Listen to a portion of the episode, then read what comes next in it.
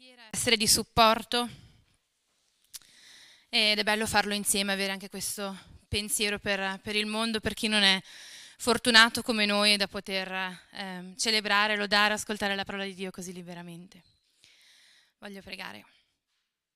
Signore, ti ringrazio perché sei, sei un Dio buono, sei un Dio buono con noi, sei un Dio buono con tutti, hai un piano unico, un piano A, che è quello di, di voler stare con noi, di relazionarti con noi, di volerci salvare, Signore. Ti chiedo di, di far sì che questa mattina possiamo fare un passo più avanti verso di te, verso la conoscenza di te. Signore, grazie per, per chi tu sei e per come ti riveli. Amen. Parte del mio lavoro è anche quello di essere formatrice di eh, ragazzi e ragazze che vogliono diventare maestri dell'elementare o maestri, eh, maestre della scuola dell'infanzia.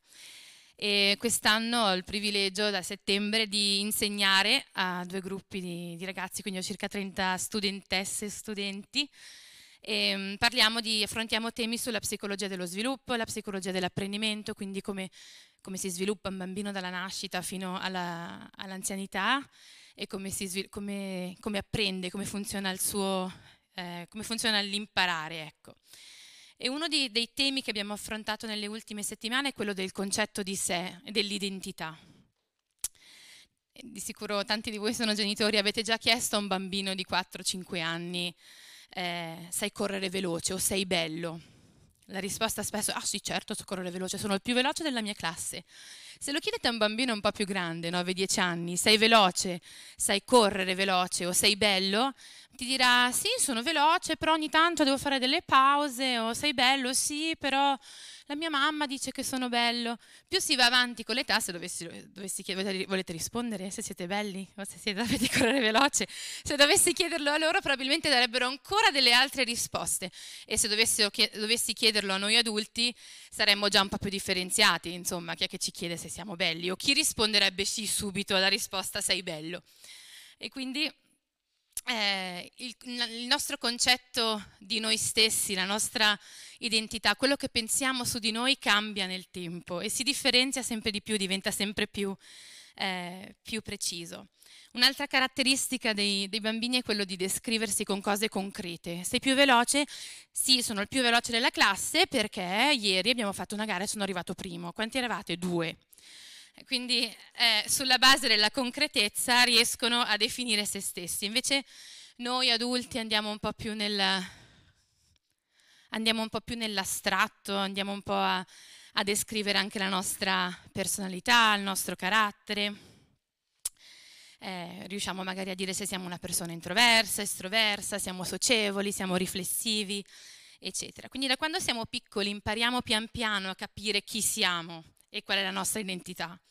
Soprattutto lo facciamo confrontandoci con gli altri, confrontandoci col mondo, col mondo esterno e con esperienze di, di vario tipo che facciamo. Il concetto di noi stessi, cioè come noi ci descriviamo nei diversi ambiti della nostra vita, per esempio nello sport, eh, come ci descriviamo nel, nel, nostro sapere andare a scuola, piuttosto che nel nostro lavoro, nella nostra famiglia, come ci descriviamo nei diversi ambiti è un po' quello che possiamo chiamare in generale identità. C'è chi usa appunto questi due eh, concetti come sinonimi, così li usiamo anche noi stamattina. E quindi durante la lezione che ho svolto con i miei studenti ho fatto una domanda, ed è la stessa che voglio fare a voi stamattina, o a te stamattina. Chi sei? Ma non chi sei, vabbè, Valeria, ho 33 anni, ehm, abito a Giubiasco, faccio la maestra, no, non cosa faccio, cosa mi piace fare, ma chi sei. E se provate già solo a pensare a otto cose che siete, non so se arrivereste così in fretta a otto cose. E inutile dire che insomma i miei studenti hanno fatto un po' fatica a rispondere a questa domanda, mi hanno guardato tutti così, eh, ma sorella, ma è difficile questo esercizio. Ho detto provate. Ed è stato interessante vedere poi come si sono descritti anche all'altro, come hanno cercato di, di dire chi erano. E viviamo in una società che ci incoraggia a cercare noi stessi, dentro di noi, a trovare la nostra identità, ma in realtà poi ci mette magari anche sotto pressione per arrivare ad essere qualcuno, magari qualcuno di cui, non, di cui magari non, in cui magari non riusciamo neanche ad immedesimarci veramente. E quindi la nostra tendenza è quella di definire la nostra identità sulla base di ciò che ci circonda, su ciò che ci dicono gli altri, su, su ciò che dobbiamo essere secondo i parametri della società. La nostra identità però è già scritta. Ognuno di noi ha una carta d'identità pronta e bella definita, scritta ancora prima che nascessimo ed è importante che possiamo sapere, possiamo capire e ehm, cercare di affrontare al meglio il tempo qui sulla terra per vivere in funzione di ciò che è stato scritto per noi, di ciò che è stato pensato per noi. E quindi cominciamo da questo. Noi siamo ciò che Dio ha pensato per noi e ciò che Dio dice che siamo. E la prima cosa che Dio dice di noi è scritta in Genesi. Così Dio creò l'uomo a sua immagine, lo creò a immagine di Dio, li creò maschio e femmina. Quindi la Bibbia dice che uomini e donne sono creati a sua immagine. L'umanità è stata creata per riflettere alcuni degli attributi di Dio. E quindi possiamo cercare a destra, a sinistra di, di trovare la nostra identità, ma lì dove la possiamo trovare è solamente in Lui. Quindi è importante definire la nostra identità non solo sul fatto, sulla base del sono cristiano o sono credente, ma ok, chiaro, ma andiamo a fondo, cerchiamo di capire davvero qual è la nostra identità. E per capirlo, per capire qual è la nostra identità, bisogna cominciare a capire come Dio definisce se stesso, se noi siamo fatti a immagine e somiglianza sua. Quindi chi è Lui? E chi dice Lui di essere? Cosa dice di sé? Perché la nostra identità può essere definita tramite chi Dio vuole che tu sia nella sua immagine. Quindi se Dio dice di essere un Dio d'amore, beh, ecco, noi siamo amati. Questo è il primo punto della mia identità. Se Dio dice di essere padre, ecco, allora noi siamo figli. Se Dio dice di volere una relazione con noi, ecco che siamo suoi amici. Se Dio dice di averci fatto a sua immagine e somiglianza, ecco che siamo tutti meravigliosi così come siamo. Se Dio dice di darci doni e talenti, ecco allora che tutti noi, nessuno escluso, siamo persone talentuose, siamo persone piene di doni da scoprire. Se Dio dice di essere onnipotente, ecco che possiamo anche noi vivere nella sua potenza, possiamo vivere la sua potenza. Se Dio dice di essere re, re del suo regno, ecco allora che siamo suoi sudditi, siamo abitanti del suo regno. E quindi siamo chiamati anche a comportarci nella funzione di chi Dio dice che siamo. Quindi a comportarci come figli e non come, comportarci come orfani, comportarci come suoi amici e non com- come, comportarci come suoi amici occasionali la natura del suo essere, del suo carattere si rispecchia in noi, sia per il fatto che siamo fatti ad immagine e somiglianza sua, sia perché siamo coperti anche dalla sua gloria, dalla sua immensità. Lui regna su di noi. Mi piace ciò che Paolo scrive agli Efesini ed è quello che voglio leggere con voi stamattina. E riassume un po' ciò che, cosa vuol dire ehm, essere parte del regno di Dio.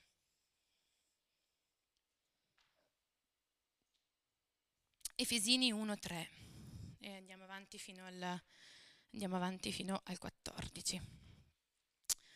Benedetto sia Dio e Padre del Signor nostro Gesù Cristo, che ci ha benedetti con ogni benedizione spirituale nei luoghi celesti in Cristo, allorché in Lui ci ha eletti, prima della fondazione del mondo, affinché fossimo santi e irreprensibili davanti a Lui nell'amore, avendoci predestinati all'adozione di figli per mezzo di Gesù Cristo a se stesso, secondo il beneplacito della sua volontà, a lode della gloria della sua grazia, mediante la quale egli ci ha grandemente favoriti nell'amato suo Figlio, in cui abbiamo la redenzione per mezzo del suo sangue, il perdono dei peccati, secondo le ricchezze della sua grazia, che egli ha fatto abbondare verso di noi con ogni sapienza e intelligenza, facendoci conoscere il mistero della sua volontà, secondo il suo beneplacito che egli aveva determinato in se stesso per raccogliere nella dispensazione del compimento dei tempi sotto un sol capo, in Cristo, tutte le cose, tanto quelle che sono nei cieli come quelle che sono sulla terra.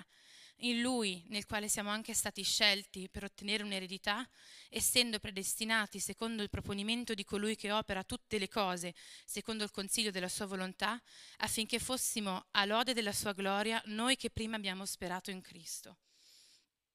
In Lui anche voi, dopo aver udito la parola della verità, l'Evangelo della vostra salvezza, ed avere in Lui creduto, siete stati sigillati con lo Spirito Santo della promessa il quale è la caparra della nostra eredità, in vista della piena redenzione dell'acquistata proprietà a lode della sua gloria. Sembra complicatissimo, probabilmente lo è anche, però ci sono diversi aspetti di questo passaggio che mi ricordano chi sono.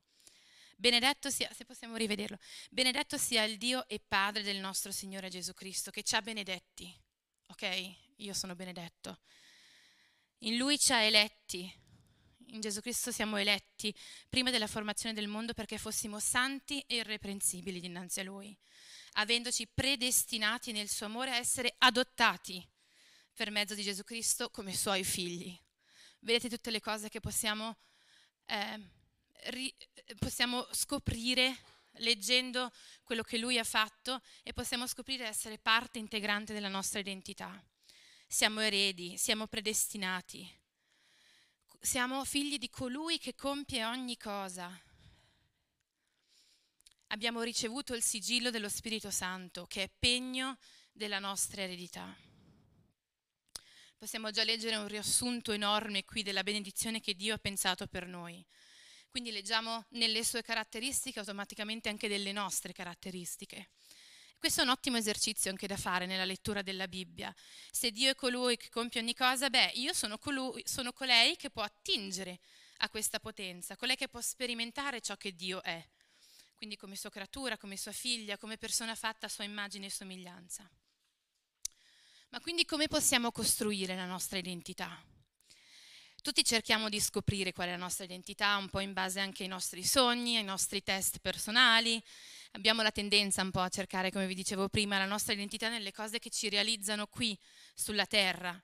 Quindi cerchiamo di definirci tramite la carriera, lo studio, quello che facciamo, il nostro status economico, sociale.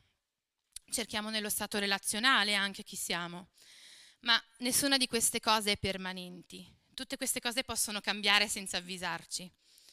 Quindi se basiamo la nostra identità sul successo, su eh, sull'apparenza fisica, ci posizioniamo per delle grandi delusioni, perché sono cose che non sono stabili, sono costruite sulla sabbia. E così anche la nostra identità ha bisogno di essere costruita sulla roccia. Infatti il lavoro si può perdere da un giorno all'altro, il proprio aspetto fisico può modificarsi nel tempo. Eppure Dio ci insegna a costruire sulla roccia anche la nostra identità. Nella teoria della psicologia dello sviluppo ci dicono che l'identità si costruisce con il tempo e ognuno di noi costruisce la propria. Il concetto di sé è un po' come un modello mentale che ognuno di noi ha sulle proprie capacità, sulle proprie caratteristiche. Quindi il nostro concetto di sé, la nostra identità è fatta un po' di ricordi, di convinzioni su chi siamo, sulle nostre motivazioni, i nostri valori, le nostre capacità. E come vi dicevo prima, i bambini hanno un concetto di sé un po' falsato, che costruiscono, oh, tutti noi l'abbiamo avuto, un concetto di, di, noi stessi un po' falsato. E pian piano, crescendo, riescono ad avere un concetto un po' più realistico di se stessi. Infatti si parla di quello che è il sé reale, che è quello che siamo effettivamente, e il sé ideale, che è quello a cui ambiamo. E anche noi abbiamo un sé reale, un sé ideale, da qualche parte anche noi ambiamo ad essere magari migliori su alcuni aspetti della nostra vita, magari più pazienti, meno orgogliosi, più propositivi, meno impulsivi. E sempre in psicologia dello sviluppo si parla di costruzione di identità per fasi. Ed è interessante perché cerco sempre in queste tematiche poi di, di, trovare, di trovare, Dio, di trovare quello che, che lui pensa anche di queste cose e il passaggio da una fase all'altra avviene in, in termini di una crisi, la famosa crisi di identità, no? saputo, la conosciamo tutti, abbiamo già sentito tutti parlare di crisi di identità. Per passare da una fase all'altra viviamo infatti delle situazioni, delle situazioni che esploriamo E queste fasi di, di esplorazione di situazioni particolari vengono appunto chiamate crisi di identità, perché lì consideriamo magari e proviamo delle nuove credenze, dei nuovi atteggiamenti, magari mettiamo in discussione dei nostri valori, dei comportamenti nostri o proviamo dei comportamenti alternativi e in questa fase, di, questa fase di esplorazione, che è anche crisi di identità, è un po' il primo passo per fare uno step avanti poi nella costruzione della propria identità. E poi l'identità stessa è poi il criterio con la quale, o grazie al quale, facciamo delle scelte responsabili alla fine di queste esplorazioni. Quindi la decisione che prendiamo come risultato della fase di esplorazione è poi quella che ci aiuta a costruire eh, la nostra identità. Quando ho finito gli studi a Zurigo, che sono ritornata in Ticino, eh, sono stata assunta in una scuola elementare dove ho passato un anno terribile. Pensavo di aver trovato finalmente il mio posto, pensavo di aver eh, trovato finalmente qualcosa che mi realizzasse e invece ho vissuto delle situazioni, una situazione bruttissima, avevo i miei, i miei capi i miei direttori che, che esercitavano una sorta di mobbing, una pressione molto forte nei miei confronti, tanto che poi ho deciso di, di cambiare lavoro, di cercare qualcos'altro. E anche lì mi si è presentata un'occasione d'oro davanti. Eh, ho fatto un colloquio di lavoro e il giorno dopo mi hanno chiamato, mi hanno detto ti abbiamo presa, il posto è tuo, puoi venire, parliamo dei dettagli. Quindi per me è stata una liberazione. In questa fase di esplorazione ho detto ok, bene, è l'occasione nuova, un'occasione ehm, per andare avanti, per superare quello che è successo. Quindi sono andata, abbiamo fissato la data del, di inizio di lavoro, abbiamo eh, guardato tutti i dettagli, ma niente era scritto, abbiamo fatto tutto quanto eh, per voce e due settimane dopo ho ricevuto la lettera che in realtà poi hanno preso qualcun altro. E qui mi è, mi è, ricro, mi è ricrollato un'altra volta un po' tutto addosso, tra virgolette, e mi sono in una, trovata in una situazione in cui ho detto basta, adesso mi fermo. E così mi sono messa in attesa, un'attesa anche un po' attiva, perché in fondo, in fondo sapevo che Dio sarebbe in un qualche modo intervenuto. E così poi è stato e mm, mi si è presentato il lavoro che, che attualmente faccio. Però senza queste esperienze di esplorazione, tra virgolette, e senza le decisioni che ho preso in questa fase di esplorazione, non sarei chi sono ora, quindi non sarei nemmeno stata pronta ad accogliere ciò che Dio aveva preparato per me dopo. E è incredibile perché di queste cose ce ne rendiamo sempre conto dopo. Quando abbiamo superato qualche cosa ci guardiamo indietro e diciamo, ah, ma effettivamente non era così difficile ascoltare Dio. E invece magari proprio oggi possiamo dire, ok, in che situazione sono? Guardiamola da un'altra prospettiva, guardiamola in avanti. Quindi quante volte Dio ci mette in situazioni eh, che affrontiamo esplorando, quindi nelle quali ci sembra di vivere magari anche una crisi, una crisi personale, una crisi di identità, ma sono le scelte che prendiamo in queste situazioni come risultato di questa esplorazione che ci fanno fare un passo avanti nella, do- nella nostra identità, nella vera identità, quella che Lui ha scritto per noi. Quindi cosa facciamo nelle nostre fasi di esplorazione? Cosa scegliamo di fare alla fine? E una cosa è certa, che Dio in tutto questo processo è con noi. E mi era venuto in mente questo versetto di Isaia 43, 1-3, che mi piace, mi piace sempre tanto rileggere. Non temere perché ti ho redento, ti ho chiamato per nome, tu sei mio. Quando passerai attraverso le acque io sarò con te, quando attraverserai i fiumi non ti sommergeranno, quando camminerai in mezzo al fuoco non sarai bruciato e la fiamma non ti consumerà, perché io sono l'Eterno, il tuo Dio, il Santo di Israele, il tuo Salvatore. Quindi come costruiamo la nostra identità? Beh, confrontandoci con Dio, conoscendo Lui e chi Lui dice che noi siamo. E tante volte scopriamo chi siamo solo affrontando con Lui le esperienze e le situazioni in cui Lui ci mette. E se abbiamo grazia di poter conoscere l'identità che Dio ha scritto per noi, possiamo solo ringraziare Gesù per il gesto d'amore immenso che ha fatto nei nostri confronti se ritorniamo nella Genesi, Adamo ed Eva erano nel giardino, si relazionavano con Dio, erano in comunione perfetta con Lui e hanno deciso di mangiare il frutto, il frutto dell'albero della conoscenza del bene e del male. E in Genesi 3 leggiamo, ella prese del suo frutto, ne mangiò e ne diede anche a suo marito che era con lei, ed egli ne mangiò. allora si apersero gli occhi di ambedue e si accorsero di essere nudi. E questo allora mi ha dato proprio la sensazione di dire ok, la loro identità in quel momento lì è cambiata. Se prima avevano una, un'identità sicura, un'identità ben formata, un'identità perfetta, allora, in quel momento lì in cui apersero gli occhi, la loro solida identità in un attimo si è sporcata e li ha resi insicuri. E questa è la nostra natura tutt'oggi, purtroppo, la natura che ci portiamo dietro anche noi.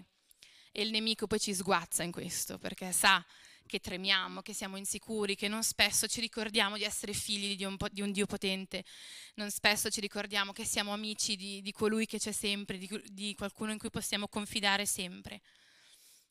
E l'immenso amore di Dio nei nostri confronti ha fatto sì che il suo piano A fosse quello di poterci riportare all'identità vera, quella che lui ha pensato per noi fin dall'inizio.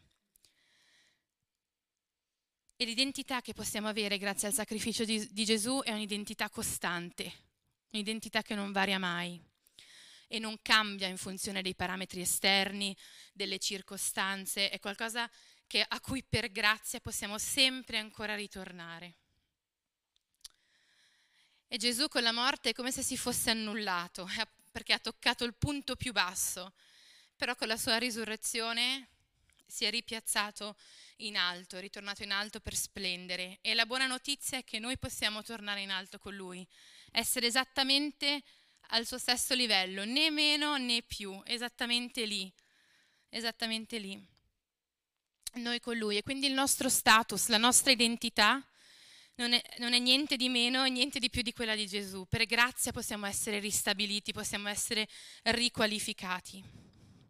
E questo è un esercizio che dobbiamo imparare a fare giorno dopo giorno, che devo imparare a fare giorno dopo giorno.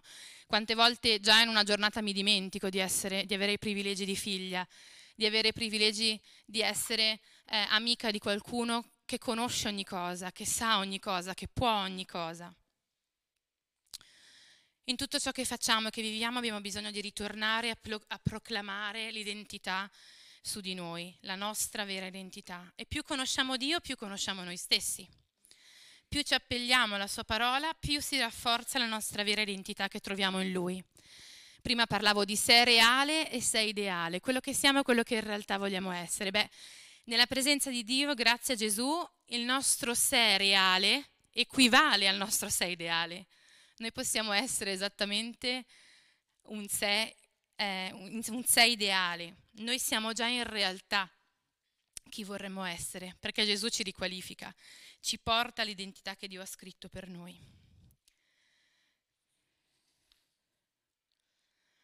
Il nostro compito è solo quello di comportarci di conseguenza, comportarci in funzione dell'identità che Dio ha scritto per noi. Quindi chiamati ad essere figli, non orfani, chiamati ad essere salvati e quindi a pentirci e non a crogiolarci nei nostri sbagli, allinearci a ciò che Lui dice che noi siamo. E la, il bello è che Dio non cambia, è fedele, è lo stesso ieri, oggi e lo sarà per sempre. E se cerchiamo la nostra identità in Lui non ci lascia andare tutto da un momento all'altro come possono fare le altre cose della nostra vita. E ha sempre dimostrato di essere fedele. Tante volte però ci sono alcune cose che ci ostacolano da un'idea, che ci ostacolano da un'idea giusta della nostra identità. Una può essere l'idea che noi stessi abbiamo di identità, quello che noi pensiamo sia il meglio per noi, quello che noi pensiamo di essere, quindi le nostre ambiz- ambizioni, quello che noi pensiamo. La seconda cosa che può ostacolarci è il peccato. E qui mi veniva in mente la, quando Pietro ha rinnegato Gesù tre volte eh, dopo che Gesù gli aveva detto tu mi rinnegherai, lui ha detto no, assolutamente no, non sarò io a rinnegarti. Eppure è successo, l'ha rinnegato tre volte. Provate a pensare alla sensazione di Pietro alla fine, la sensazione di, di vergogna, di, di ansia, una sensazione di paura, lo stare male per un errore. Spesso sono magari sensazioni che abbiamo anche noi quando ci rendiamo conto di avere un atteggiamento egoista nei confronti di Dio, orgoglioso nei confronti di Dio, nei confronti di noi stessi, degli altri. E quindi quanto il peccato può ostacolarci e non farci ritornare alla, all'identità. E qui il perdono di Gesù ci permette di essere qui innanzitutto, perché non siamo comparse, ma siamo protagonisti. Crediamo di essere ciò che facciamo e invece siamo ciò che siamo indipendentemente da ciò che facciamo. Quindi anche se pecchiamo il nostro status può salire, la nostra identità non cambia, Gesù ci ristabilisce e lo Spirito di Dio può aiutarci ad ambire all'eccellenza, all'eccellenza, ma la nostra identità è comunque già scritta. Una terza cosa che può ostacolarci dal, da avere un'idea giusta della nostra identità sono le opinioni degli altri. E quante volte ci siamo sentiti dire, non so, sei troppo impulsiva, sei troppo sicura di te, sei troppo indecisa, sei troppo fuori forma, sei troppo seria. Le opinioni degli altri con le quali cresciamo, tante volte anche nelle nostre famiglie, involontariamente veniamo catalogati in un certo modo, ci dicono delle cose che poi facciamo nostre, pensiamo siano parte integrante della nostra identità. E invece anche lì abbiamo bisogno di, di ritornare a ciò che Dio pensa di noi. Quante volte mi sono sentita dire o quante volte ho pensato che il, la mia fisicità non mi potesse permettere di essere chi effettivamente volevo, che la mia fisicità mi impedisse di, fare, eh, di essere chi volevo, eh, di, chi volevo essere. E quindi tante volte abbiamo bisogno anche di liberarci o di lasciare andare delle bugie che hanno detto su di noi nel tempo e di lasciare che Dio ci riporti alla sua verità. C'è un versetto in questo, in questo passo di Efesini che ho letto, ehm, il versetto 13, 1-13. In lui anche voi, dopo aver udita la parola della verità, l'Evangelo della vostra salvezza, ed aver in lui creduto, siete stati sigillati nello Spirito Santo della promessa. E questa, questo sigillo è, il, è la caparra, è il pegno della nostra eredità. Quindi vento, potenza divina, questo respiro, questo soffio, questo spirito che è in noi, possiamo, col quale possiamo trascorrere la nostra vita, affrontare le nostre giornate, è il pegno della nostra identità, è la sicurezza della nostra eredità, è la sicurezza del fatto che siamo suoi sudditi, siamo appartenenti al regno di Dio. Quindi come diceva anche Roby settimana scorsa, lo Spirito poi ci aiuta, ci riporta sul binario, ci riporta a quello che effettivamente siamo, a quello che Dio veramente dice di noi. Quindi è importante cercare la comunione anche con lo Spirito. Dio è un Dio del sovrannaturale. Quando si tratta di smuovere cose radicate nella nostra natura, abbiamo bisogno anche della potenza dello Spirito Santo che è in grado di fare grandi cose. E così voglio concludere ponendo qualche domanda, facendo qualche riflessione che vorrei potessimo portare, portare a casa. Innanzitutto la domanda, ma Signore, tu cosa dici su di me? E penso che la risposta sia un po' diversa per ognuno, ma non perché siamo diversi, ma perché ognuno è ad, una, ad un punto diverso della sua vita. Forse abbiamo bisogno di conoscerci più in un modo, conoscerci più in un altro, ma quello che possiamo fare è chiedere a Dio, Signore, cosa dici tu su di me? Forse stiamo vivendo un momento particolare o siamo in una situazione dalla quale magari non vediamo via d'uscita. Allora chiediamogli di ricordarci chi siamo, quali scelte fare per riconfermare la nostra vera identità in Lui. Qu- conoscere qual è la nostra identità è, la, è il, stare, con, stare con Dio, stare vicino a Dio è la premessa per conoscere qual è la nostra vera identità. Quindi avere, chiediamo a Dio di avere fame in questo senso, del, del, conoscerlo di più, del conoscere chi Lui è, i Suoi attributi, per scoprire davvero chi siamo noi. Magari possiamo anche cercare di apprezzare le situazioni, le circostanze in cui siamo e guardarle da una prospettiva frontale, da una prospettiva, ehm, da una prospettiva contraria, ma cercare sempre di chiederci, ok Signore, sono in questa situazione di esplorazione.